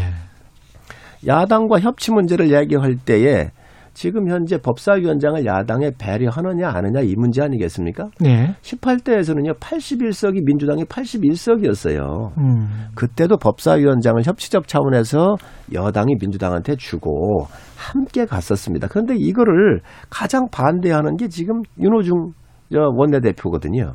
당대표 이런 세분 보면은 다 후보. 당, 예. 당은 또 당심 나름대로 예. 친문의 일색으로 가면서 음. 또 당, 또 정부는 뽑아내야 될 이런 장관들은 교체를 안 하고 또 청와대는 넣으면 안 되는 이상한 과학자를 집어넣고 그럼에도 또 그 몇 사람들의 방점을 도와가지고 또 예. 거기엔 또 일할 수 있는 사람 몇 명을 넣는데 이 혼란스러운 방향성을 국민들은 어찌 바라볼 것인가. 과연 쇄신이라고는 확실한 메시지를 주는 데는 실패했다. 저는 이렇게 보고 있습니다. 지금 뭐 핵심은 윤호중 원내대표 선출이 잘못됐다 이런 말씀 하시는 것 같습니다. 그러니까 예. 장관 임명에 대해서 네, 장관 임명에 대해서는 뭐 잘한 것 같은데 예. 막 말씀을 이렇게 예. 장황하게 하셨지만 내용으로 보면 예, 핵심은 윤호중 예, 싫다. 자- 장, 장, 장 관 임명은 잘한 것 같은데 왜 윤호중이냐? 싫다. 박범계 싫다, 윤호중 싫다 이렇게. 김열한 잘못됐다. 예, 기분은 잘못됐다. 뭐 이런 말씀이십니다. 예. 예, 뭐. 그, 예. 그게 다 마음에 들면 여당하셔야죠. 예. 그 마음에 다 안 드실 수 있다고 보는데요. 예. 윤호중 총, 윤호중 그 원내대표의 메시지가 예. 또뭐 많은 언론에서 친문 대 비문에서 친문을 선택했다. 이제 이렇게들 자, 그 많은 언론에서 보도가 되더라고요. 예. 근데 이제 이것은 저희 의원들에 대한 위기의식을 잘 모르시는 말씀이에요. 음. 의원들이 아주 위기의식이 제일 강하죠. 그리고 이번에 패배, 선거 패배 이후에 당내 흐름에서 보면 네. 친문 대 비문의 대결로 하지 않았어요. 선거 운동을. 하지 않았다. 네, 그건 이제 언론에서는 네. 이쪽은 친문이고, 예, 뭐 소위 이쪽은- 이쪽은, 뭐 비문이다. 386인데, 예. 뭐 친문 대 비문이다 이렇게 언론에선 봤지만 음. 당의 의원들 사이에선 야, 여기는 친문이니까 찍자 말자 음. 또는 여긴 비문이니까 찍자 말자라는 토론으로 이루어지지 않았어요. 그럼 어떤 기준이었습니까? 그러니까 이제 실제로도 보면 예. 두 가지인 것 같아요. 제가 마지막에 끝나고 나서 결과가 나와서 음. 많은 분들에게 왜냐하면 국민들이 이게 100대 60 정도의 스코어로 이제 그 104대 65죠 정확하게는 예. 그렇게 결정이 났는데 많은 분들의 의견을 뒤에 추렴해 보면 박원주 의원도 훌륭한데 음.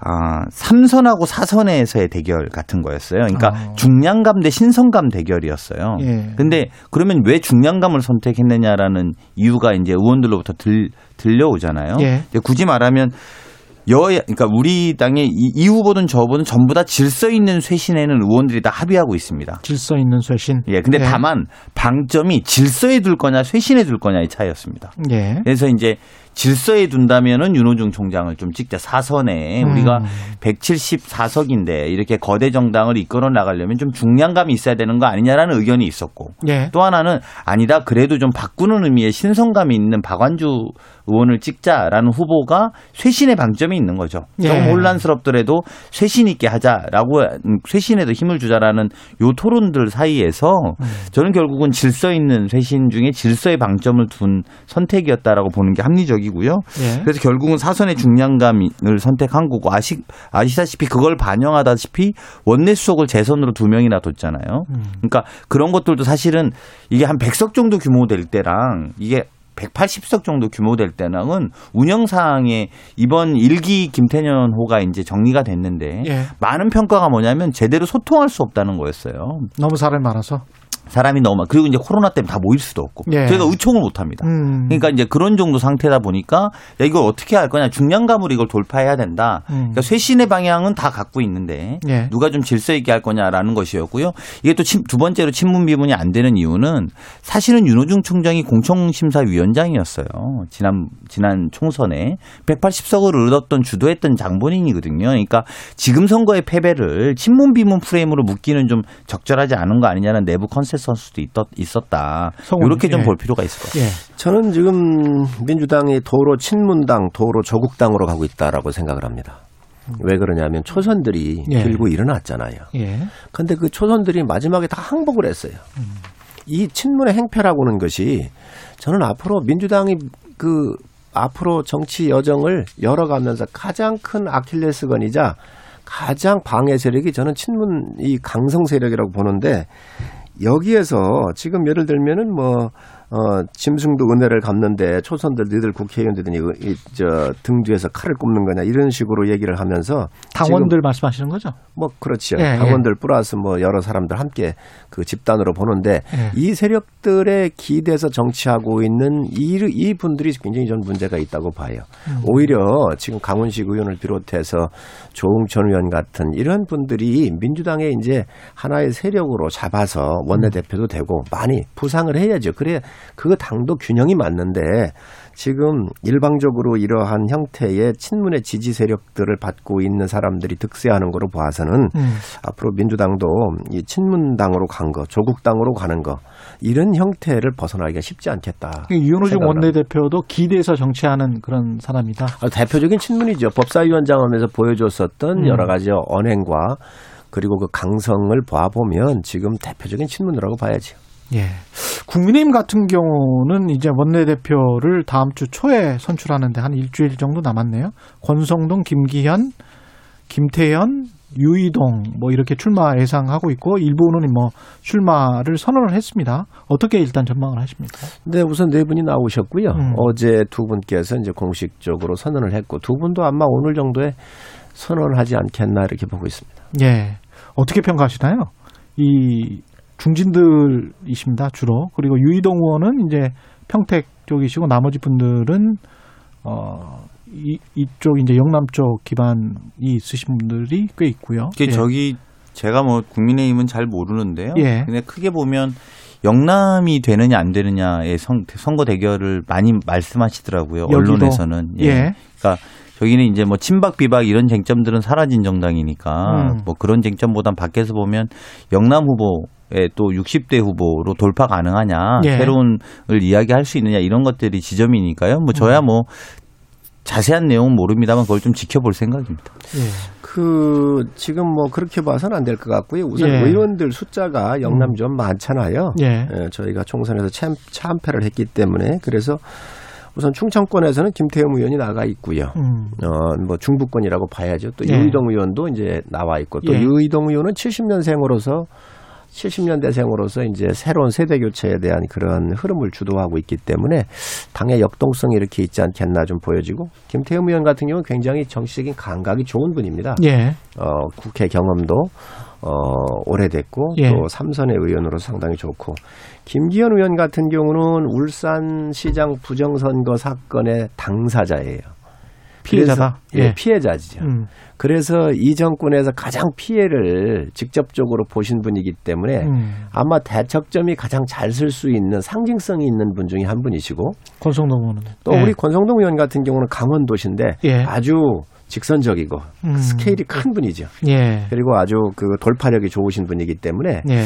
아마 국민들께서 어, 저 야당의 원내대표는 누가 될까 이렇게 많은 관심을 갖고 계실 텐데 예. 어, 20, 한 6일 전에는 아마 저희가 마무리할 것 같습니다. 주로 뭐 그 자당 의원분들은 칭찬을 많이 해주시는 것 그렇습니다. 너무 차이가 나시면 안 예, 돼요. 좀 예. 적당히 해주셔야지. 예, 국민의당하고의 여당한테 핍박을 많이 받고 있기 때문에 저라도 좀 핍박한 적 우리 없어요, 후보들 저희. 좀 그래도 잘좀 해드려야죠. 홍보를 해야 된다. 예, 국민의당하고의 그 통합은 어떻게 지금 잘 되고 있는 겁니까? 근데 지난주에 의총을 열어서 예. 어, 이제 통합에 대해서 선언을 했지요. 예, 어, 아마 시기적으로 지금 물으시는 것 같은데 음. 시기는 어, 국민의 당이 아마 또 여러 가지 시기를 좀 생각을 하고 있는 것 같고요. 국민의 아직- 당이? 예, 예. 아직 결정을 안 한 것 같고 저 개인적으로는 지금 현재 원내대표를 뽑아야 되고 음, 또 원내대표 지금 주호영 원내대표가 권한대행 체제잖아요. 예, 그리고 또 어, 원내대표가 선출되고 난 이후에는 당 지도부 선출이 있기 때문에 이러한 절차적 과정을 끝나고 난 다음에 여러 가지 그 통합에 대한 결정을 하는 게 맞다고 생각을 합니다. 예. 저는 국민의힘하고 국민의당은 야권 통합은 종쳤다 이렇게 봅니다. 제이 종쳤다? 대목은 네, 이 대목은 예, 저는 왜요? 종쳤다고 봅니다. 그러니까 예. 이게 지금 이거는 좀 제가 오늘 말씀을 좀 드릴 생각으로 예. 예측 을 해보는 건데요. 예. 이제 지금 러브 러브콜을 보내신 거거든요. 우리는 통합하자. 그렇죠. 국민의힘이 예. 이제 이렇게 러브콜을 보냈는데 안철수 후보 입장에서 안철수 이제 대표 입장에서는 해야 될 메리트가 아무것도 없습니다. 들어갈 이유가 아무것도 없죠. 왜냐하면 지금 밖에 있으면 음, 여러 가지 메리 그 장점들을 갖고 있어요. 윤석열 어, 참 잠재적 주자와의 관계라든지 금태섭, 예. 김종인 또 김종인 전 비대위원장은 지금 국민의힘에 대해서 아주 비판적인 어조를 계속 유지하고 그렇죠. 계시잖아요. 예. 그래서 지금 밖에 오히려 원심이 작동하고 있는 분위기란 말이죠. 그런데다가 말라 죽는다. 안에다 아니 지금 그런데다가 안에다 들어오라는 것도 들어와서 당 대표 선거하자는 거잖아요. 그렇죠. 그럼 안 되면 어떻게 됩니까? 되면은 고마운 일이지만 그렇죠. 안 되면 아무것도 없단 말이죠. 그러니까 되기 전에는 이게 통합이 되기 전에 이전에 서울시장 선거할 때는 본인이 될 가능성이 좀 있었어요. 그렇죠. 그렇죠. 그래서 사실은 여론조사에서도 1등을 했었고 그래서 이런 통합을 전제한 여론 논의라든지 이런 것들을 가, 올 수밖에 없었죠. 그래야지만 예. 국민의힘의 지지자들도 본인을 찍을 거니까요. 음. 그렇게 해서 왔었는데 막상 와보고 나서 이제 사실은 지금 국민의힘이 굉장히 뭐 잘하는 것처럼 말씀을 하시지만 예. 농공행상하기 바쁘거든요. 본인들끼리 이게 맞다 저게 맞다 당이 이렇게 간다 저렇게 간다 이야기하고 있는 상황이고 이런 상황에서 안철수의 미래에 대해서 이야기하는 분이나 안철수를 지지하는 현역 의원은 국민의힘에 한 명도 없어요.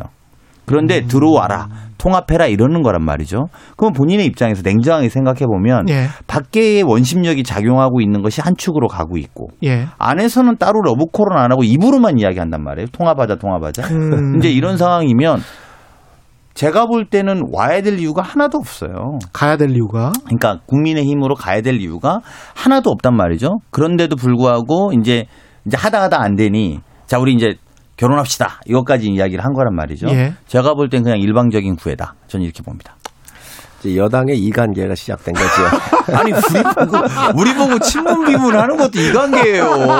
그게 뭐 이관계야. 사실- 팩트 체크예요, 제 거는. 아유, 사실이 존재하니까 예. 근데 그저 어, 국민의당하고 합 통합에 대한 문제는 보선 시에 얘기를 나왔던 이야기예요. 음. 안철수 대표도 그때 얘기를 했거든요. 근데 말은 했죠. 아, 예. 그렇습니다. 그래서 어, 주호영 대표의 말씀은 우리가 전당대회를 하는데 음. 어쨌든 그런 이야기가 사전에 있었으니까 그 부분에 대한 의사를 정확하게 물어봐야 되겠다. 그래서 안철수 대표를 만난 것이고요. 네. 통합에 대한 의세, 의향이 어떤지 또 시기는 어떤지 그 의견을 우리한테 줘라 이렇게 요청을 했고 예. 또그 전체적인 전체적인 원론적 측면에서의 이야기는 있었기 때문에 음. 저희 의총에서 열어 가지고 음. 어, 통합에 대한 큰 그림으로 방향성은 맞게 가자. 그러나 시기나 이런 것들은 음, 앞으로 향후에 논해야 된다 이렇게 의견을 어, 집약했다 말씀드릴 수 있습니다. 향후 몇 달 동안 정치가 정말 역동적일 것 같은데 김종인 전 위원장, 금태섭 전 의원이 만났고 사진도 찍혔더라고요. 예. 그래서 윤석열 전 총장과 결합하는 삼지대 신당. 그다음에 이제 안철수 대표가 저렇게 이제 계속 밖에 나와 있다면 여러 가지 시나리오가 나올 수 있을 것 같은데 삼지대 신당으로 쭉 가느냐 아니면은 뭐 시간이 별로 없어서요. 아니면은 최종적으로는 국민의힘과 통합하느냐 어떻게 보시는지요? 저는 삼지대 신당은 불가능하다고 생각을 해요. 예. 이번에 보선을 하면서 국민들께서 음. 집권 여당을 견제를 하려면 제1야당을 키워야 되겠구나라고는 민심이 반영된 것을 예. 각각의 후보들이 저는 알고 있을 것이다라고 생각을 하고요. 또 삼지대 신당에 나오려면 시기적으로나 또 국회의원 숫자로 보나 여러 가지 측면에서 어렵습니다. 그렇기 예. 때문에 어, 저 어, 입당을 하기 전에 여러 형태로 나름대로 정치적인 포지셔닝을 하겠지만 결론적으로는 저희 제1 야당을 통해서 국민의 뜻을 묻는 방법 이외에는 예. 다른 방법이 있을까? 저는 없다고 생각을 합니다. 강훈식 의원님 30초. 예. 네. 아니, 저는 야당이 이번 선거 결과를 되게 오독하고 계셔서 예. 학교에서 정말 혼내키려고 선생님이 막 A라는 학생을 혼내켰더니 B라는 학생이 내가 잘해서 안 온다는 거죠. 이렇게 하고 있어요. 제가 볼 때 삼지대가 아니라 김종인 비대위원장은 본인이 일지대라고 생각하는 사람입니다. 아. 그리고 오히려 이지대가 민주당이라고 생각할 거고요. 예. 대선 주자 없는 국민의힘을 오히려 삼지대라고 볼 거예요. 그러니까 지대에 대한 형성 과정이 달라요. 예. 오히려 대선 주자는 다 밖에 있다는 점 야당이 무시하면 안 될 거라고 봅니다. 두 분 말씀 감사하고요. 최고 정책 국민의힘 서영정 의원 더불어민주당 강훈식 의원이었습니다. 고맙습니다. 네, 고맙습니다. 감사합니다.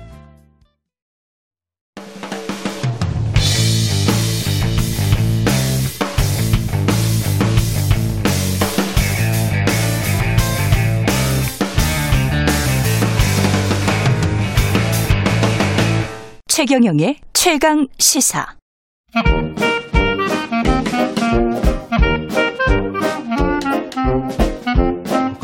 예. 최경영의 최강 시사 경제합시다. 월요일은 명쾌한 경제 이야기로 시작해 보고 있죠. 오늘은 홍춘욱 EAR 리서치 대표 스튜디오에 나와 계십니다. 안녕하십니까? 네, 네. 안녕하세요. 오래간만입니다. 예. 홍춘욱 대표님이랑 오늘은 부동산 이야기 좀 나눠볼 것 같은데요. 예. 서울 시내 아파트 매매 가격 상승폭 어, 언론 보도로는 지난주에 약간 확대됐다. 이런 보도들이 나오고 있습니다.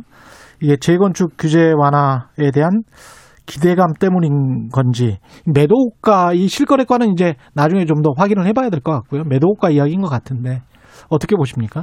네, 좀 저는 어, 들썩거린다. 네, 들썩거리는 것 같습니다. 아, 그러니까 이제 우리나라의 부동산 통계를 작성하는 곳이 세 군데 있는데 예. 어, 그 중에 이제 어, 감정원이랑 부동산 114는 상승 음. 그리고 KB 부동산은 약간 그냥 둔화 기조로 이렇게 데이터를 발표했기 때문에 어디가 옳다 이렇게 단언할 수는 없는데 이제 음. 다만 좀 시장에서 보면 이렇게 데이터가 바로 바로 움직이는 좀 변동폭이 큰 통계가 아무래도 관심을 끌게 됩니다. 그렇죠, 그렇죠. 그러다 보니까 예. 부동산 114에서 나온 통계를 일단 가져왔는데 예, 전주는 어 그 서울 아파트 매매 가격이 0.05% 올랐는데 음, 그 지난주죠. 이제 16일 통계로는 어, 주중에 이제 조사를 한 걸 주말에 발표하는 거죠. 예. 0.08% 그러니까 상당히 많이 오른 거죠. 이게 그래프를 보니까 갑자기 뚝 올라서 있네요. 0.05에서 0.0. 예, 그리고 082. 또 예. 안정돼 있던 전세 가격도 또 예. 조금씩 오르는 그런 징후들을 보여서 예. 일단 부동산 시장이 어 보선 재보선 이후에 4월 9일이었죠, 우리가 예. 그렇습니다. 그러니까 예. 딱 일주일 만에 나온 통계가 음, 그러니까 이제 수요일 날 조사를 하니까요. 예. 이게 어, 통계가 좀 반등했다라는 건 일단 시장이 들썩거리고 있다라고 볼 수도 있다. 역시 그런 추세를 보면 그래프를 보면 좀 확연해지긴 하네요. 네. 이게 단순한 어떤 기대감일까요? 어떻게 보십니까? 아, 기대감도 있지만 음. 사실도 있죠. 사실도 네, 예, 이제 규제 완화가 되면 그렇습니다. 어, 음. 그러니까 일단 어, 이 매번 선거 때 좀 조사를 한번 해보면 예. 빠지는 추세라도 그때는 반등하더라고요. 아 선거 때는 네, 그래서 이번에는 너무 그전 지난해 연말 올해 초 우리 부동산 가격이 너무 급등 중이었으니까 음, 지난 3월부터는 사실 좀 둔화되는 중이었어요. 예. 음, 그래서 이번 선거가 직접적인 영향을 좀 덜 미친 부분이 있었다고 생각할 수 있는데 예. 이제 구체적인 공약이라든가 특히 선거 과정에서 나온 여러 가지 이제 규제 완화에 대한 이슈들이 있었잖아요. 크게 세 가지인데 죄송합니다. 어, 크게 세 가지인데 그 민간 중심의 재건축 재개발을 활성화하겠다라는 공약이 가장 눈에 띄는데 예, 그렇죠. 문제는 예. 이제 이걸 활성화를 어떻게 할 거냐 이게 제일 문제잖아요. 그렇죠. 그렇죠. 그러니까 이제 용적률 이야기도 나왔고 용적률을 해주면 완화. 뭐 재건축 아파트 같은 경우는 뭐라고 해야 될까요? 특히 혜택이 굉장히 커지죠. 예. 그렇습니다. 그러니까 죄송합니다. 어, 사업성을 결정짓는 요인은 두 가지다 이렇게 생각하시면 되겠는데요. 어, 첫 번째는 뭐냐면 분양가입니다. 분양가. 그러니까 새로 아파트를 지어서 팔아야 되는데 그 팔아야 되는 분양가를 일반 분양하는 물량들을 좀 이렇게 가격을 높게 할 수 있다면 그렇죠. 예, 그래서 예를 들어서 지금 뭐 한 3, 4억 정도에 거래되고 있는 아파트가 있었는데 그걸 신규 분양가가 5억, 6억이다 그러면 음. 기존의 아파트를 보유하고 계시는 분들 입장에서는 아니 일단 신규 그렇죠. 분양가가 올라가는 예. 시장 가격에 의해서 결정되는 신규 분양가가 올라가는 과정에서 당연히 자신들의 재평가의 매력들도 높아지고 재건축은 이거 이 구축이 신축되는 과정에서 그렇게 가격이 뜬단 말이야. 그렇죠. 이러면서 이제 인기가 올라갈 거고 이제 두 번째는 용적률. 용적률. 그 땅 면적 대비해서 얼마나 위에 쌓느냐가 용적률 아니겠습니까? 그렇죠. 그래서 레고 블록을 잔뜩 높게 쌓을 수 있느냐 아니면 음. 적게까지 쌓을 수 있느냐 이렇게 생각하시면 되는데 이제 우리나라 대부분 일반 그 주거용 이런 아파트들 용적률을 조사해 보시면 90년대 일부 아파트들을 제외하고는 90년대 지어졌던 일부 아파트들을 제외하고는 대부분 250% 200%입니다. 마, 맞습니다. 예. 네, 그리고 어 일기 신도시 같은 경우도 한 150% 정도. 음. 그래서 일기 신도시도 어 이 재건축에 대해서 저게 이제 곧 다가오거든요. 예. 10년 안에 다가온다고 벌써 볼 수 있겠죠. 그러니까 15층짜리 아파트에서 35층 아파트로 변하는 과정인 것 같아요. 그렇습니다. 예. 그러면 이제 300%대까지 올라가는 거죠. 예. 방금 이야기하신 우리 숫자대로 그냥 하면 예. 150%가 300% 되면 30층까지 올릴 수 있겠죠. 그렇죠. 예.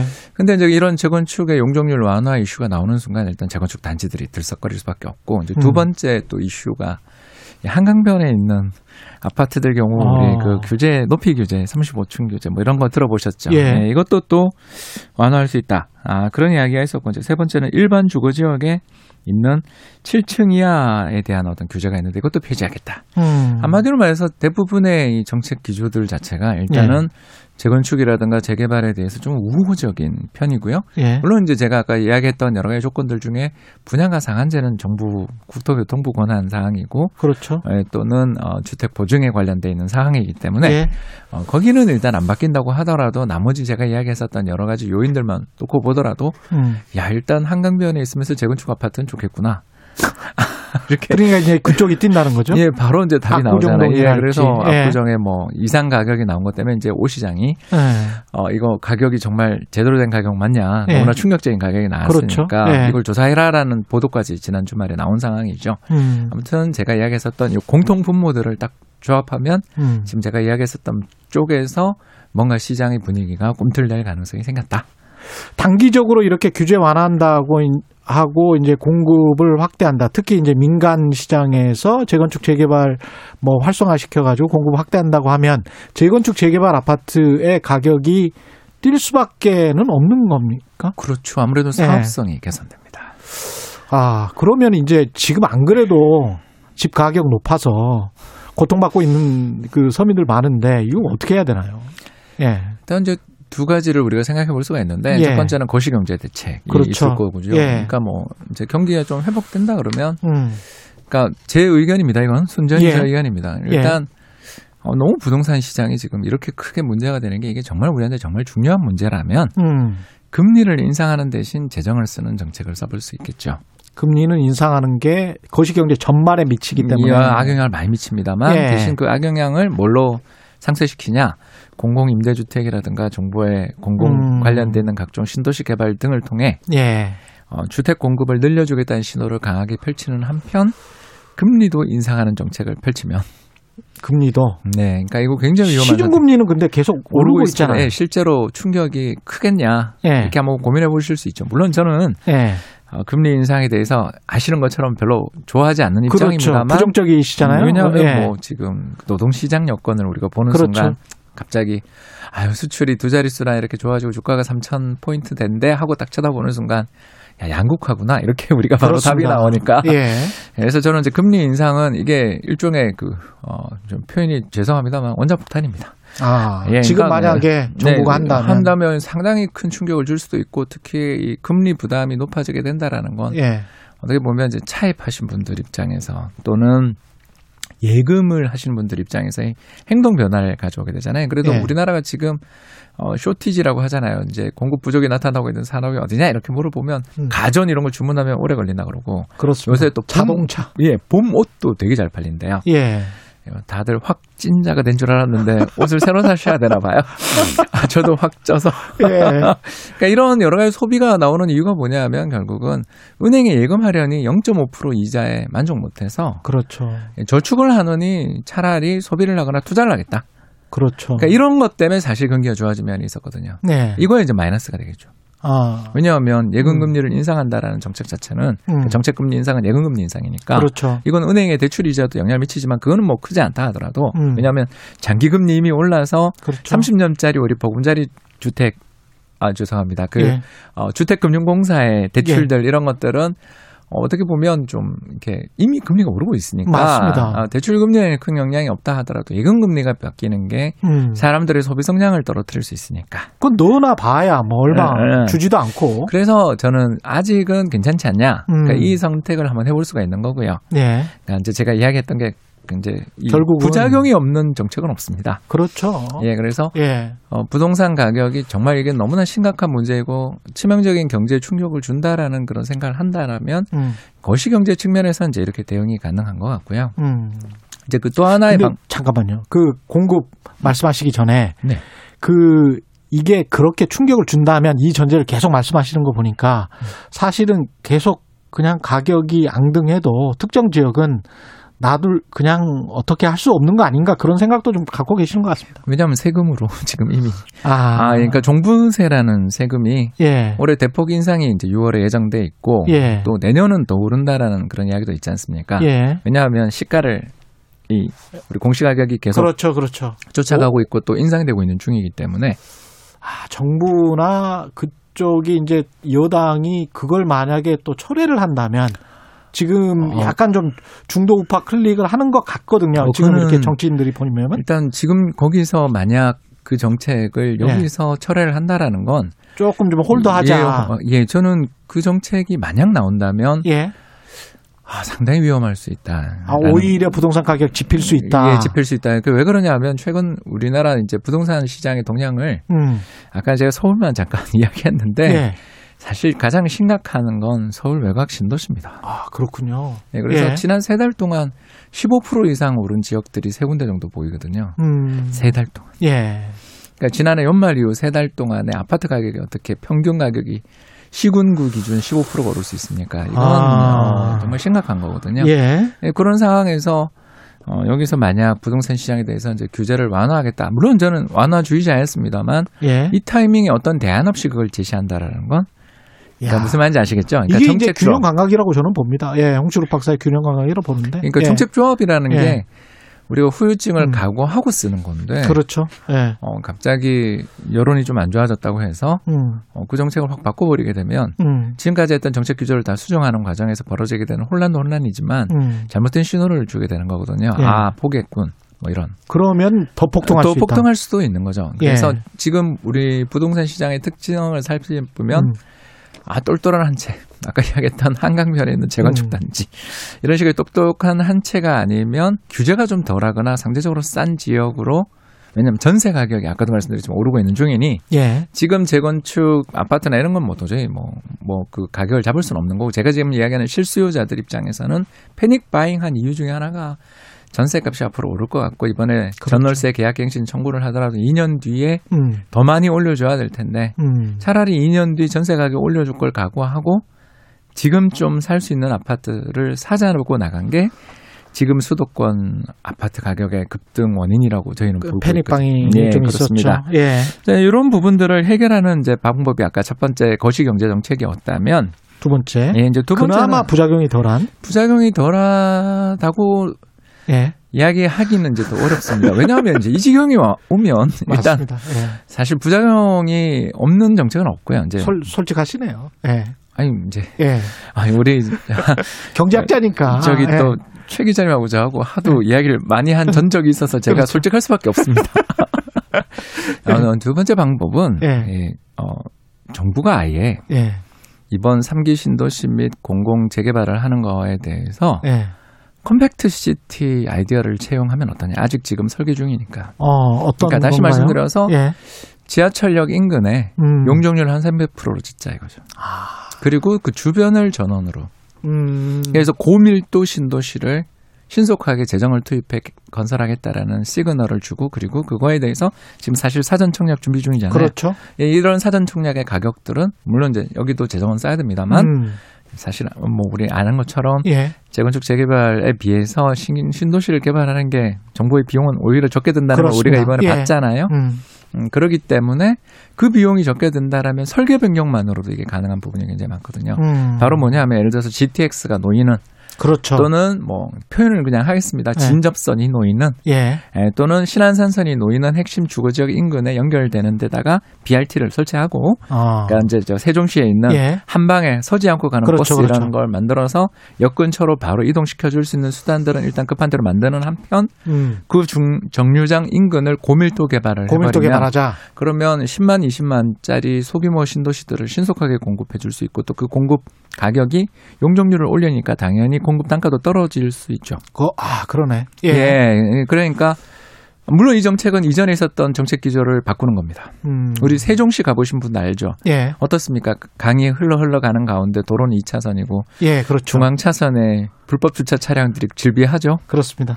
왜 그랬냐 하면 걸어서 다닐 수 있는 자전거 타고 다닐 수 있는 그런 예. 신도시 만들어 보자라는 아름다운 꿈을 가졌던 거죠. 아. 그러나 사람들이 모여들고 우리 한국 사람들이 또 차 없이는 못 사는데 그렇습니다. 예, 그 과정에서 결국 어떤 일이 벌어졌냐 하면 상가는 텅텅 비어 있고 맞습니다. 한국적 신도시가 필요합니다. 예, 그런 식으로 지금 우리 만들어 놓은 이기 신도시 후반부터 세종시까지의 흐름을 우리는 알고 있잖아요. 시간이 좀 그렇다면. 이걸 예. 이번 공공에서 하는 상계 신도시에 적용을 해서 여기에 조금만 기다리면 어마어마한 물량이, 물량이 나온다. 쏟아져 나온다. 그리고 가격도 싸다. 라는 어떤 안도감을 확실하게 밀어주는 정책과 어떤 음. 시그널을 신호를 음. 이번 지금이라도 주면 이건 적어도 아까 제가 이야기했었던 패닉 음. 바잉을 안정시키는 있을까? 데는 도움되지 않겠는가. 네, 감사합니다. 지금까지 최경련의 최강시사 경제합시다. 홍춘욱 EAR 리서치 대표와 이야기 나눴습니다. 고맙습니다. 감사합니다. KBS 라디오 최경련의 최강시사 듣고 계신 지금 시간은 8시 45분입니다. 최경영의 최강 시사는 여러분과 함께합니다. 짧은 문자 50원, 긴 문자 100원이 드는 샵 9730. 어플 콩과 유튜브는 무료로 참여하실 수 있습니다. 네, 백신 접종률 세계 최고 수준의 이스라엘. 제가 찾아보니까 이스라엘의 백신 접종률 한 번 이상 백신을 맞은 접종률이 59.1%, 미국 같은 경우에 39.5%, EU 전체적으로 봤을 때 한 17.7%고요. 어, 한국은 2% 조금 넘었습니다. 2.9 어, 2%대고요. 일본이 0.9%대. 한국의 백신 접종 시간표 이 스케줄 그대로 가서는 안 될 것 같은데 백신 전문가와 이야기 나눠보겠습니다. 국제 백신 연구소 송만기 박사님 연결돼 있습니다. 안녕하십니까? 네, 안녕하십니까. 예. 현재 이제 우리나라 인구 대비 접종률 한 번 이상 맞은 사람이 2.91%입니다. 이게 속도에 좀 문제가 있는 거죠? 네, 좀 답답한 느낌이 있습니다. 예. 이게 결국은 수급이 안 돼서 그러는 거죠? 네, 수급이 좀, 예, 좀 부족한 것으로 보이고 있습니다. 예. 근데 이제 대통령도 그런 이야기를 했고, 다른, 음, 정부에서도 뭐 올 11월까지 뭐 집단 면역 형성이 가능하다. 이런 이야기를 했는데, 집단 면역 형성은 그래도 뭐 60%, 뭐 70%뭐 수치는 다 다를 수 있겠습니다만 그 정도는 맞아야 될 것 같은데 이게 가능하겠습니까?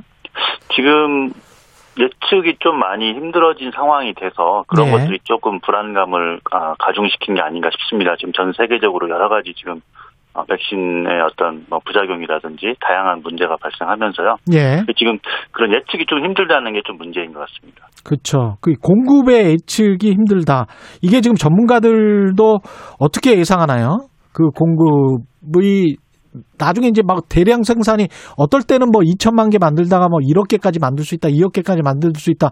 좋은 소식도 나오기는 하는데 네네. 공급의 문제입니까? 아니면은 미국과 영국을 중심으로 하는 어떤 독과점의 문제입니까? 그러니까 이제 공급과 수요 양쪽에서 지금 다 문제가 발생하고 있는 상황인데요. 예, 그러니까 이제 공급적인 측면에서는 지금 전 세계가 지금 이렇게 단기간에 예, 수십억 도스 이상의 여러 가지 다양한 백신들을 이렇게 생산해야 되는 상황에서 지금 공통으로 써야 되는 여러 가지 이제 뭐 장비라든지 아니면 시약이라든지 이런 것들이 좀 이렇게 이제 부족한 것들이 나오기 시작하고 그러면서 원래 지금 사용하고자 했던 백신들 생산이 좀 어, 떨어지거나 생산율이 떨어지거나 아니면 생산이 스탑되는 상황 이런 것들도 좀 이렇게 벌어지 벌어지고 있으면서 또 수요가 또 최근에 이제 갑자기 서로 이제 각국이 빠르게 접종을 하려고 하면서 예, 수요가 또 엄청 늘어난 상황이거든요. 그래서 예. 이 공급과 수요 간의 지금 이, 이 밸런스가 무너지면서 지금 상당히 좀 이런 전 세계적으로 어, 이런 문제가 좀 발생하고 있는 것 같습니다. 그럼 이스라엘이 어느 어떤 모델이 지금 되고 있는 것 같은데 이스라엘이 59.1%인데 마스크를 벗었단 말이죠. 네. 근데 1회 이상 접종한 경우가 59.1%인데 마스크를 벗은 이유는 사실은 이제 뉴욕 타임즈나 이쪽은 어 총선 직전에 네타냐후가 이 이벤트를 실시를 해버린 거잖아요. 네네. 그래서 약간 정치적인 것도 있지 않냐 이렇게 보는 시각도 있습니다만은 어떻게 보세요? 이, 이 집단 면역이 형성되는 시점에 이스라엘이 도달했다라고 보십니까? 이 정도. 저 아직은 좀 부족하다고 보고 있고요. 예. 지금 저도 제가 알기로는 공공이 사- 많은 사람이 있는 곳에서 칠레나 이런 것들은 아직도 마스크를 어, 쓰라고 요구하고 있는 것으로 알고 있습니다. 예. 완전 개방이 아니고, 네. 예. 그리고 아직도 접종 안 한 사람이 많기 때문에 예. 좀 주의를 해야 되지 않나 지금 이렇게 생각을 하는데요. 예. 좀 사태를 어, 상황을 좀 지켜봐야 될 것 같습니다. 이스라엘 같은 경우에 제가 확인해 보니까 10만 명당 확진자랄지 사망자가 이렇게 백신을 많이 맞았는데도 불구하고 한국보다 낫다라고 보기는 힘들던데요. 네, 그러니까 앞으로도 좀 지켜봐야 될 것 같고요. 예. 또 변종이 나왔을 때 이런 변종에 대한 이슈도 있기 때문에 예. 아직은 이게 완전히 해결됐다 이런 상황은 아닙니다. 이 변종 바이러스에 오늘 뭐 앤서니 파우치도 그런 이야기를 한 것 같은데 백신을 맞으면 변종 바이러스에 또 면역이 된다 안 된다 될 것 같다라는 게 이제 앤서니 파우치의 이야기인데 그게 맞나요? 어떻게 보십니까? 지금 일단은 그 1차적인 감염에 대한 그 효능은 좀 떨어지는 게 거의 확실할 것 같습니다. 그러니까 무슨 말이냐면 지금 음. 맞은 백신이 특히 이제 사우스 아프리카 변종에 대해서는 아, 효능이 좀 떨어지는 건 맞는데 예. 중증이라든지 사망으로 가는 거에 대해서는 상당한 효능을 아직도 좀 발휘하는 게 아닌가 지금 이렇게들 기대를 하고 있습니다. 하지만 그거에 대한 증거가 좀 많이 부족한 상황이기 때문에 좀 더 많은 아, 에- 아, 에비던스가 필요한 상황입니다. 지금 저 그 선진국 같은 경우에 먼저 시작한 12월에 시작한 경우는 한 4개월 정도 지났거든요. 그래서 네. 이제 백신 효과가 몇 개월 가는지 이게 매년 맞아야 되는 건지 아니면 뭐 뭐 3차 이야기까지 하고 있습니다만 3차만 맞고도 맞고 그 다음에는 괜찮은 거지 어떻게 보십니까? 과학계에서는. 과학계에서는 지금 일단은 좀 좀 더 기간이 길어야 좀 저희도 알 수, 확실하게 알 수 있고요. 지금 그 말씀하신 그 안소니 파우치 박사의 이야기도 아직은 정확히 알 수 없다. 뭐 모른다는 거죠? 가능성에 대한 예, 가능성에 대한 얘기를 언급했습니다. 그리고 파우치 박사 이야기는 그거는 제약회사가 얘기할 게 아니다. 우리 공과 어떻게 보면 경고성 발언도 좀한 아. 거고요. 네, 네. 화이자 CEO에 관해서 경고를 한 거네요. 어떻게 보면 그런 결정은 회사가 하는 게 아니고 아, 이런 그 방역 당국이 하는 것이다. 네, 방역당 하는 것이다. 네. 예. 우리의 이 백신 같은 경우는 아스트라제네카와 화이자 백신 정도인데 이게 지금 이 상황을 어떻게 봐야 될까요? 그쪽 저는 영국을 한번 봤으면 좋겠습니다. 예. 지금 영국에서 일단 그 고령자 위주로 아스트라제네카를 지금 일단 3천만 명까지 분석한 데이터가 4월 초에 나왔었는데요. 예.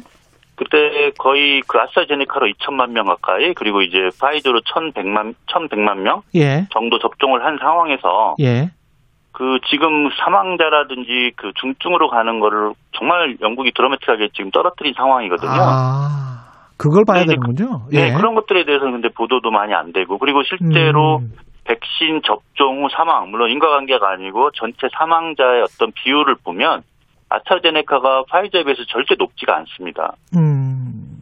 이제 그런 것들을 봤을 때 특히 예. 이제 고령자에서는 아스트라제네카 백신이 그 안전하고 실제로 그 효능을 상당히 보여줬기 때문에 예. 저도 좀 영국이 오히려 모델이 되지 않을까. 왜냐하면 영국과 이제 비교할 만한 나라들이 이탈리아나 이제 프랑스 등인데요. 그렇죠. 이제 그런 접종을 통해서 실제로 물론 이제 그 거리두기나 이런 것도 있었지만 음. 실제로 특별하게 이제 그런 그 사망이라든지 중증 예방에 있어서는 이런 백신의 효과가 드라마틱하게 지금 증명이 되고 있거든요. 특히 사망이나 이제 치사율 쪽에서는 아주 효과가 있다. 네, 네. 중증 중증이라든지 그래서 음.